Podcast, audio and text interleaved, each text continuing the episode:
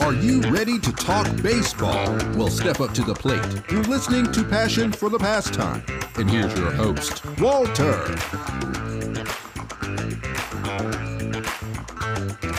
Hey, how's it going, everybody? And welcome back to another episode of Passion for the Pastime. I'm your host, Walter. On this episode of the podcast, we are going to dive in. We're going to break down everything that went down this past weekend. Because if you don't know, you aren't aware, if you haven't been listening to the podcast, we have rule changes. Well, we were talking about it in theory, in theory, but now we have something to look at. It was on full display this past weekend in spring, in Arizona, in Florida, and it all started with the San Diego Padres. Manny Machado, the first player to have ever been dinged with a pitch clock violation. So we're going to talk about that. We're going to talk about the San Diego Padres and their outlook on the twenty twenty-three season. And to help me do all that, we're going to be speaking with Derek Togerson. We've had him on the podcast before. He has a his own podcast, On Friar Podcast, he's a co-host of. And you can see him all the time on N B C seven in San Diego. So we're going to break it down because Derek put out a piece, and I can't wait to get into this conversation with him because I need to know.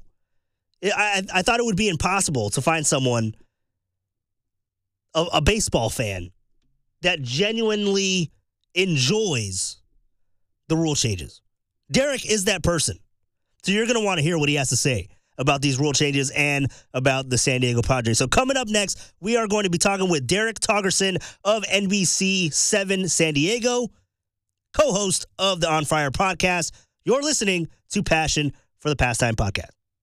All right, everybody, welcome back to Passion for the Pastime Podcast. I'm your host, Walter, and on this episode of the podcast, we're going to break down all the games from this past weekend because baseball is back in full swing at spring training in Arizona, and who to talk to better than uh, Derek Togerson. He covers the the San Diego Padres, who opened up baseball, uh, the very first look at these rule changes for spring training in twenty twenty-three. So Derek Togerson of N B C seven in San Diego joins us, and also co-host of the On Friar Podcast. Derek, welcome to the show. How you doing, man?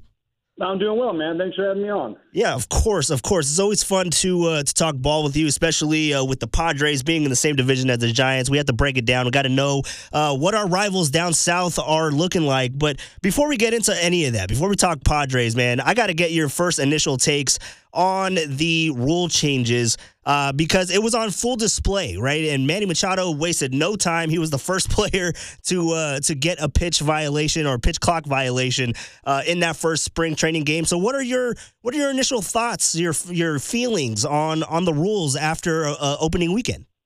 Well, the major ones we're talking about obviously are pitch clock and no shifting. And so far, I'm I'm in love.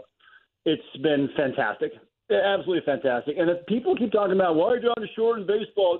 I don't care if a baseball game goes nine hours. The problem is then there's nothing happening inside the confines of the game. It, it's been boring while you're watching it. If a game is three and a half hours, but stuff's happening and, and guys are up and down and they're, you know, stealing bases and knocking the ball around the yard, that that's I'll watch that all day. What this is doing is it's taking away all the dead time that makes the game seem boring in the middle. So we're not trying to shorten the length of time. We're, in total, we're going to shorten the amount of time that happens in between the pitches, and that's been fantastic. I mean, even the guys were saying, hey, man, this is more exciting. This is better than I even thought it would be.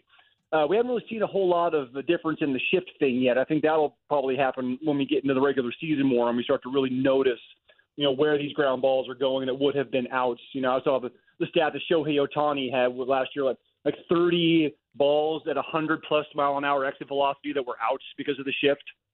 I thought that's going to change things dramatically. So that one's been a little bit less noticeable, but man, this pitch clock thing, it's, it's awesome. It's absolutely awesome. And I think people getting all crazy about, oh, it ended a Braves Red Sox game on a called third strike. But okay. A Cal Conley is going to be in double A this year. B, that's what spring training is for. Right. You're supposed to be learning all this stuff now. So it doesn't happen during the regular season. So all you did a knee jerk reaction to all this, slow down. It's going to be fine. The game is going to be better in twenty twenty-three. Well, and it's been documented, too, because the rule changes uh, that we're going to see in M L B were implemented in the minors, right? And everyone was, was – it's been documented that there was a, a bit of an adjustment period. Now, the minor leagues didn't have the adjustment period that we're having in M L B with spring training, so it's it's a little bit of difference. Uh, we might – I mean, we're still, we're still going to get, you, you know, the, the hiccups here and there to, to start the season, but that is to be expected. I will say this, though, Derek. When I was watching uh, – the first game with the with the Mariners and the Padres, I was watching it on the laptop, and you could definitely tell the difference at the pace of play, right? And I, I almost had oh, yeah. like a, like a sense of anxiety. I was like, oh my god, like I, I don't have time to do it. I don't have time to look away. I, I need to watch the game. I don't know if that's a good thing. I don't know if that's a bad thing. But I will that's also add, yeah, that's yeah, how you feel about the N F L, right? Right. That's no, no, yeah, one hundred percent. Forty second clock, and you know a play is coming. Right. So right. You can't you can't look away. That's what's so great about it, and the N F L has become the eight hundred pound gorilla in sports in North America. You know, yeah. like that's everyone wants to do like that. So why is it a bad thing if we're making the game more? We're making baseball must-watch television. You you right. can't go up and go grab a beer. You have to be engaged and in your seat because something is going to be happening. That keeps fans involved. It keeps you engaged. I, I see zero downfall here, unless except for the people who only go to the games just to drink the beers and have a social atmosphere. Well, guess what? You can still do that anyway right. because you're the people who aren't paying attention in the first place. Right, right. Yeah, no, it's it's definitely different. Uh, I was I was just going to say it's definitely different watching it on television because in Sacramento with the River Cats, I was there a handful of times last year, and you don't really notice the pace of play so much because, again, you're you're dialed into the game. You're dialed into the action. So I think that there's going to be a difference of viewing at home versus being at the ballpark. Uh, but, I, I mean, g- getting used to watching it at home is just it's going to take time.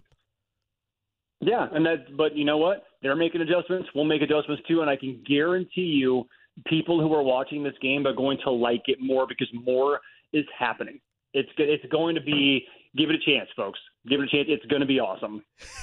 Yeah, for sure. We're talking with uh, Derek Togerson of N B C seven in San Diego. And uh, as I mentioned earlier, we were talking about Manny Machado uh, being the first player to have the pitch violation. And he was quoted after the game as saying, well, it looks like I'm going to be uh, starting the counts oh and one uh, a lot this year. Do you think that he's going to have that same mentality going into the season, just starting the count oh and one off the, off the, off the rip? No, yeah, I, I saw, saw the interview as he was giving it, and uh, it, it was very tongue-in-cheek. Yeah, uh, he was yeah, he was chuckling when he said it. It's going to take an adjustment. You know, like I said, everybody is going to, and he has had not had one since. You know? And by the way, he's still singled in that at-bat because he's just that good off of Robbie Ray as a former Cy Young winner. So it he'll it's just a matter of changing what you've done for the first thirty years of your life, and you've got a month to do it, and they're they're all going to be just fine in doing such. How about that, Manny Machado just saying, yeah, I'll take a strike. I'm still going to get a single anyway. It doesn't yeah, yeah. matter. You're a Cy Young winner? Well, yeah, whatever. You know, I actually was thinking about this. That dude is so talented. I wonder if he just went out every at-bat for a season and just said, I'm just going to put the ball in play and just try and, and, just try and single every time. Yeah. Like, I don't, I'm not going to worry about driving in runs. I wonder if he could get, like, three hundred hits. Ooh. You know, like, even, even beat Ichiro's record. I wonder if he could just, you know, just tell him to go, I'm just going to pop the ball, especially with no shift. Just pop the ball around. No, no hit, no home runs.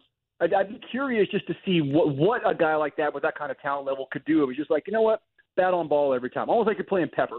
I don't know. I don't know if I'm if I'm too old and nobody else knows what Pepper is out there. But it was a game you used to play. Oh, no, yeah. When you oh yeah, when you would have somebody, like a bunch of dudes line up and one dude with a bat, and you you know toss the ball to him, and they have to try and you know. Hand, hands inside the ball, just hit little ground balls right back to uh, right back to the people who are who are um, fielding for you. It really kind of taught you bat control and then putting the barrel of the bat on the ball.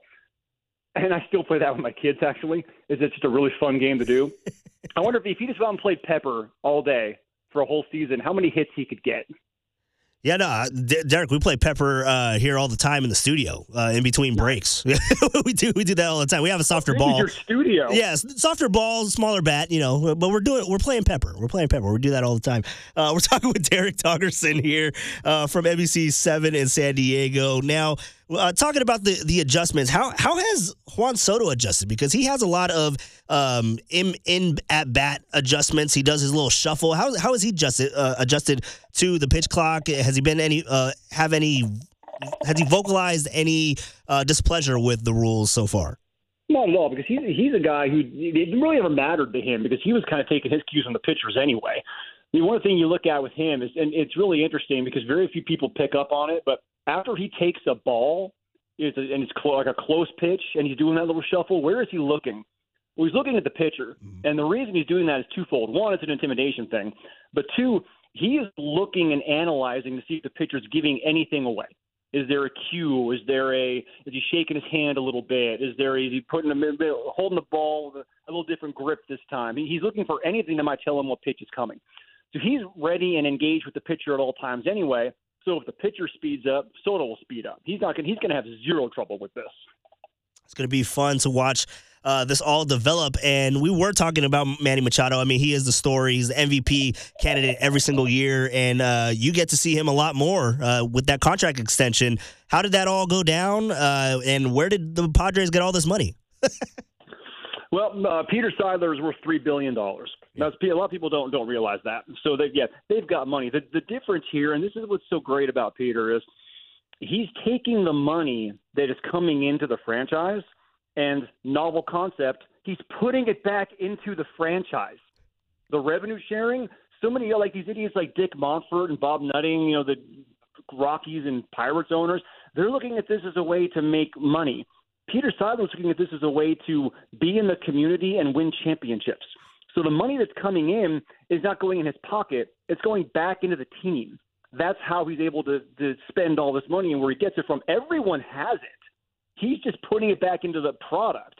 And that's, that's I know it's crazy to think about because most owners don't do that, but that's what he's doing. So yeah. It's wonderful to see. You know, he put all this money. I was talking to uh, Eric Grubner, the Padres C E O, um, not too long ago. I did a nice long sit-down interview with him. He said the business model was you got to spend money to make money. So you put all this money into the team, and they had a good feeling that if you did that, the fan base would respond and bring it right back in. And lo and behold, it's happened. They're going to, they're expecting, looking at season tickets, they're going to be averaging forty thousand a game at Petco Park this year.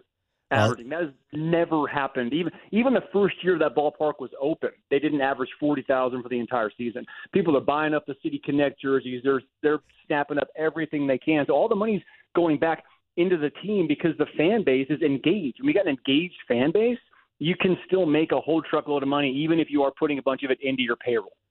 Forty thousand a night. Those were those were the days in San Francisco. Oh man, we, we I don't know if yeah. we're we're ever going to get to those uh, those peaks uh, at, at this point in, in the Giants now, that's a regime. Gorgeous ballpark up there too. Love it, love it up here. But man, at Petco, I need to make a trip down. I haven't been down to Petco uh, yet, but I need to make the trip down. I hear that it's just a party atmosphere out there, and with all with all the environment around the ballpark, it, it's a great place, great city to just take in some baseball.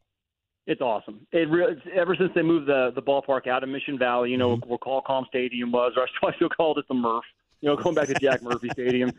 Um, they put it downtown, man. That downtown used to be a place you didn't go unless you had bad intention, mm-hmm. you know, especially that area of downtown. And since that ballpark has been put in there, we're talking about blocks upon blocks upon blocks of the Gas Lamp that has been completely revitalized.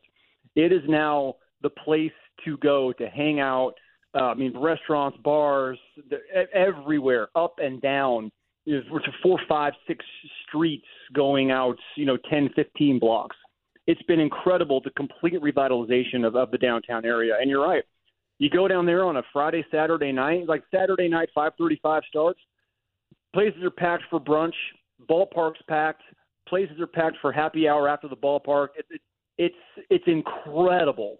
Just to, to feel the energy around that place, especially when you got a team that's, that's going to be as good and talented as this one is. This whole city, even when the Chargers are like fourteen and two back in the Marty Schottenheimer days, and they were legitimate Super Bowl contenders, yeah. I've, I've never seen a city energized the way it is for this team this year. Yeah, no, that, that team is uh, is really exciting, and they have the aspirations to make it to the World Series, and, and not even not just make it to the World Series, to win the damn thing, uh, win their first World Series in franchise history. We're talking with Derek Togerson, uh, N B C seven in San Diego. We're talking about the spending habits of the Padres. So with, with with the with the contracts coming down to Machado, with Xander Bogaerts this past offseason, with uh, Tatis getting his, his extension uh, not too long ago, what does that mean for guys that are coming up on deals like Blake Snell and Josh Josh Hader and Juan Soto? What what, is, what does that mean? Where do you project uh, the Padres to go from here? Well, Soto is a guy who obviously they're going to try and re-sign. And that is going to be – and we've discussed this on the On Friar podcast too, and thanks for mentioning uh, that we do that here. Um, Soto's going to be a very interesting case because, I mean, Scott Boras is the agent, obviously, and you never fully know what Boras is going to be thinking. It's going to be one of two things with Soto, and he really hasn't let know what his intention is. It's going to be either, A, give me the fifteen-year deal, and I'm not going to worry about it again, or B, going to go the Mike Trout route, because after his second year of arbitration, his last year of arbitration, which is next year, he's still going to be twenty-five. He will have just turned twenty-six in October. So he's right in, like, basically entering his prime, which is crazy to think about. So does he want to do the Mike Trout thing where he's like, all right, I want a four- or five-year deal where I'll be thirty when I'm a free agent again and I can cash in again because baseball economics are constantly changing?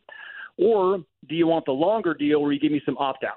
You know, after after year three or four, I'll be able to opt out and still be able to make a whole truckload of cash, but I know I have that financial stability. You just, you're not sure which way he's leaning, and that will definitely have an impact on whether or not the Padres are going to be able to re-sign him. Now, Josh Hader, I have a really good feeling he's going to stick around. Um, his career, you know, he was not having success when he was traded in from Milwaukee. He, things were starting to go off the rails. He got here, and they continued to go off the rails. And then he worked with Ruben Niembla, the pitching coach here, who was like the pitcher whisperer. He's been fantastic and a complete unsung hero on this coaching staff. And he gets not only gets back to being Josh Hader, he had never thrown one hundred miles an hour in a game before this year. In the postseason, he threw nearly a dozen pitches at one hundred miles an hour. He's found an extra gear being here working with this coaching staff, and he might even have more in there. Uh, I talked to him uh, not too long ago. He's like, I don't know, man. I, I, I don't know how to throw one hundred. It just kind of happened, doing different shoulder care and things. He's like, maybe there is some more in there. I don't know. Yeah. You might see a dude who's that nasty throwing even harder as he goes on. And if he's that, had that kind of success and is that, you know, committed to, to winning, and he and he's even said – the difference between Milwaukee's commitment and San Diego's commitment is night and day. I think he likes being with a franchise that is obviously wanting to win, so I think he he has a really good chance to stay. Snell is kind of the uh, enigma in all of this because he had a obviously won a Cy Young Award in twenty eighteen. He has looked like he can go out there and throw a no-hitter anytime he takes the mound, and he's looked like a guy who's scared to throw a strike. And it doesn't. You don't know which guy you're getting start to start. If he can harness the good Blake Snell, because his stuff is phenomenal. I mean, this is some of the some of the best from the left side you're going to see in baseball. But he just oh two nibble, nibble, nibble, nibble, nibble, walk, throwing over the middle of the plate, get hurt. If he just trusts his stuff in the strike zone, with him, it's all you know. The, the most difficult part is the seven inches between the ears.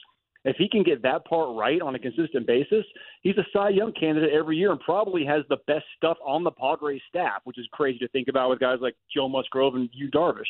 If he has a really good year this year, I think he probably that the Padres will try, they'll try to re-sign him or extend him anyway. But if he has a really good year this year, I think there's probably a good chance that they'll be like, all right, look, Let, let's keep this, you know, the three amigos together because Darvish and Musgrove are both under contract through at least twenty twenty-seven, and, and Darvish through twenty-eight. So we can keep those, you know, those those those three horsemen together, and then kind of supplement around that with guys like Michael Wacha and, and Nick Martinez, and they even they even signed Cole Hamels to a minor league deal. Like they got they got pitchers coming out their ears here. Julio Teheran, the two-time All-Star, they signed to a minor league contract. He threw two perfect innings in his Padres debut yesterday in spring training. So they they got a whole bunch of veteran guys around here, all these arms. Snell might be edged out by one of them, or he might be, you know what, Let, let's let's run it back. Now, it's not going to be at the twenty million dollars a year unless he goes out and, again, has the Cy Young-type caliber year, and then he might price himself out. So that's it, that, that's the one I have. I could not begin to tell you one way or another whether or not Blake Snell is going to be offered an extension or what it would look like. Great insight uh, into the Padres' inner workings on the pitching side of things. I, we, we can't talk Padres, Derek. We, we can't talk Padres without mentioning Fernando Tatis Junior What what, what is his time frame, uh, his timetable as far as when he's going to get into some games into spring? I know that he can't come back until April twelfth uh, with that, or April twentieth um, with that suspension uh, with the P E Ds last year. But uh, what, what's his expectation coming back into spring uh, right now? What, what, what are we looking at here? Tuesday against the Giants in Scottsdale.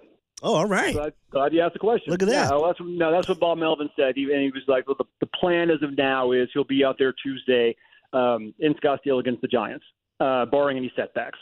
So well, we'll have to kind of see again. They're coming back. He says the shoulder is one hundred percent. Mm-hmm. The wrist has been a little bit slower to come all the way back because he had a second surgery on it. Mm. So as long as that's okay, he says he's one hundred percent and just quote unquote checking boxes for the organization, but they're obviously playing the slow game with him because you're right. He can't come back until April twentieth. So mm. he has basically an extra three weeks on top of spring training. So they're trying to get him back acclimated to game conditions. What they've been doing with him at spring training is putting him in a lot of backfield games. Mm. Um, in fact, the, just the other day, was a Saturday. The Padres played a quote-unquote backfield game. And I don't know if people know what backfield games are in spring training, but it is um, when you have your regular Cactus League game, what they'll do is they'll go out to a different field, kind of like away from everybody, and do a, what's more or less a, a simulated kind of game where it's like uh, the pitcher will try to get through five, six outs in the first inning, and that's and he's done, you know. Then they'll put get guys out there to kind of get him a couple of at-bats and, you know, maybe have him hit once, and then, you know, if they strike out or walk, you stay in there and have him hit again. It's like, get, kind of put him in, in game conditions, but on an actual game. Mm-hmm. Well, this game had uh, Joe Musgrove, Adrian Morejon, Manny Machado, Juan Soto, Fernando Tatis Junior in a backfield game.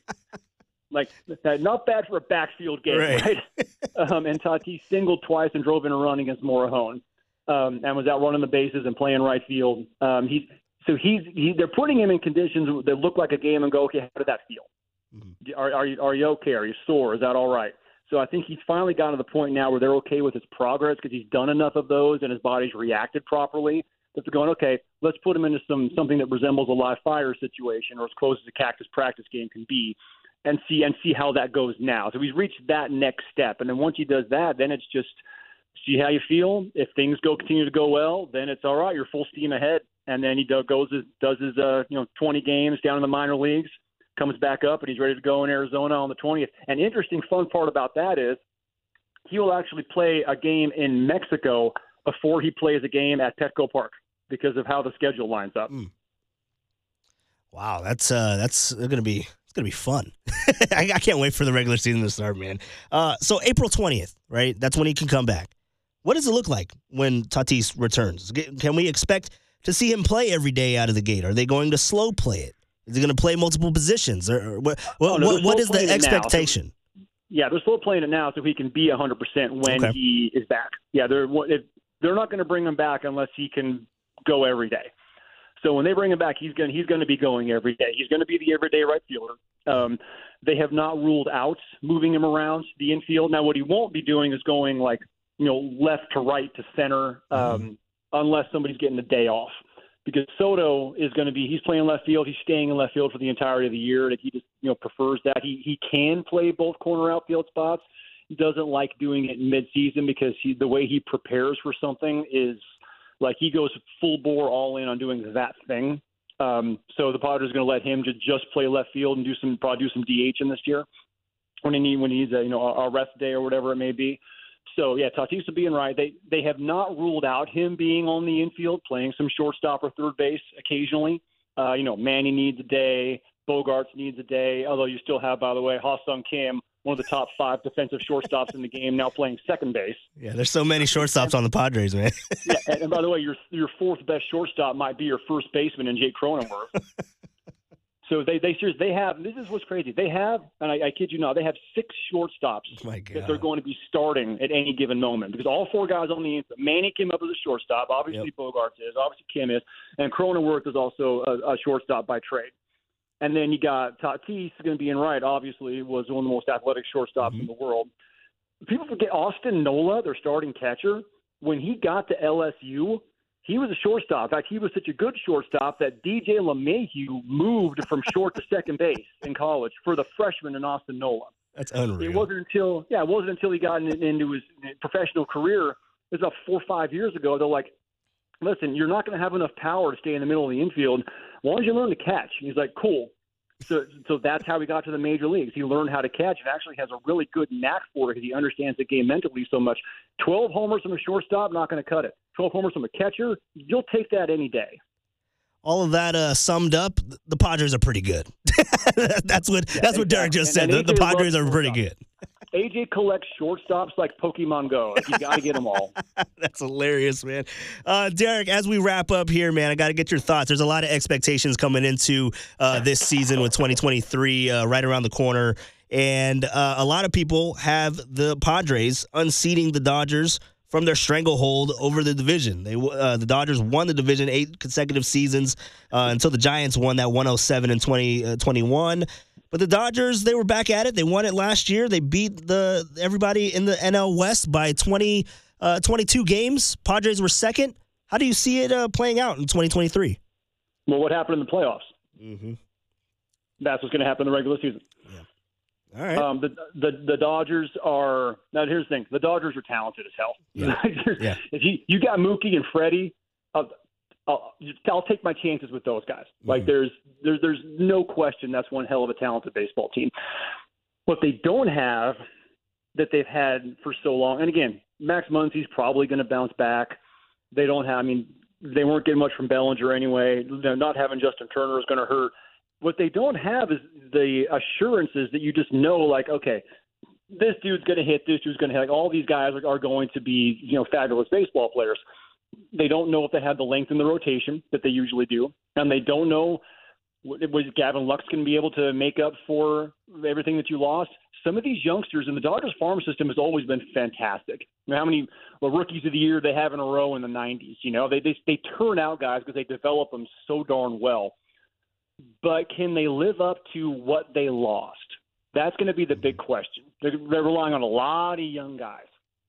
So I think the Dodgers are still a playoff caliber team this year. But if you look at it, and again, baseball games aren't played on paper, but if you look at it on paper, the Padres have more talent and they're deeper. So I think I think San Diego probably wins a division for the first time since two thousand six. And then the Dodgers are a wild card team. That, that would be my guess. In fact, I see the National League. The six teams that got in last year will be the six teams that get in this year. I just I just don't see anybody in the Central catching the Cardinals. I don't see anybody in the East being able to match up with the Mets and the Phillies. And obviously the Padres and the Dodgers.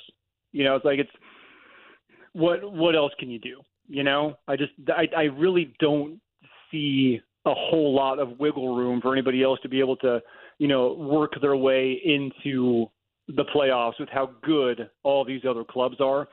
The American League might be a little bit more wide open. Um, but I think, I mean, what we saw last year in the playoffs is what you're going to see again this year in the playoffs. Yeah, life is good if you're a Padres fan entering this season, man. They're, the expectations are sky high.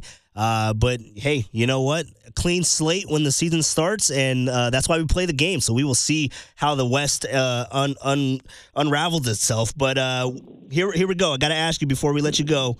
Uh, what is the key to the Padres' success this year? Them getting a World Series. What what is the key? What what is the, the X factor for that happening? Uh, well, I mean, obviously, for everyone, it's health. You know, you can't you can't lose three fifths or, or half your starting rotation, and then you know lose you know Soto and Manny for a, for a, a bulk of the year. I mean, that's for that's for everybody though. The the thing really, honestly, this team has so much talent and so much potential. It just takes everyone playing to their capabilities. As long as nobody has a just a dramatically awful down year, the Padres should win the should be in at least in the in the conversation for a World Series. They should get at least a National League Championship Series again. That that's really all it is. It's like they've got this thing so dialed in that you just have people do what they do. You're not expect you don't need somebody to have a career year. You just need everybody to play how they play. You know, it used to be like, all right, well, Manny's going to have to hit fifty-five bombs, and Tatis is going to have to hit ninety-two bombs, and then maybe we'll have a chance. Now you've got everybody who's so good at every position, and they're so deep that if everyone just does what they do, you're going to be okay, and they should be able to get, again, to the National League Championship Series or beyond. So it's just have nobody have a catastrophic injury and nobody completely fall off the cliff. Don't be Peyton Manning in twenty fifteen, where all of a sudden you just don't forget how to throw a football. As long as you have any of those types of performances, the Padres are going to be in the playoffs. Well, there you have it. Padres uh, making a deep run. I mean, the trend, right? They they get into the playoffs. They get to the N L C S. The next step, World Series. Derek Togerson, thank you so much for joining me on the podcast and uh, breaking down Padres ball. And we'll talk uh, throughout the year, man. Sounds good, man. When you get down to Petco Park, let me know.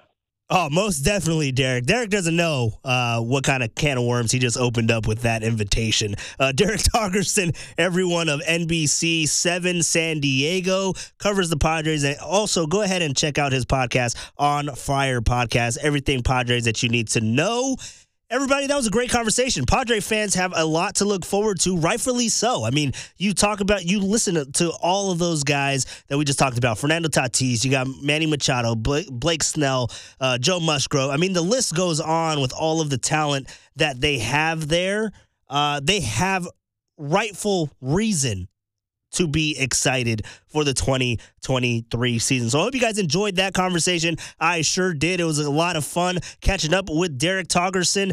You guys, thank you for listening to this episode of the podcast. Stay tuned for more every Monday and Friday coming at you during the spring and throughout the regular season. So you guys have a good one. Be safe, and I'll talk to you next time.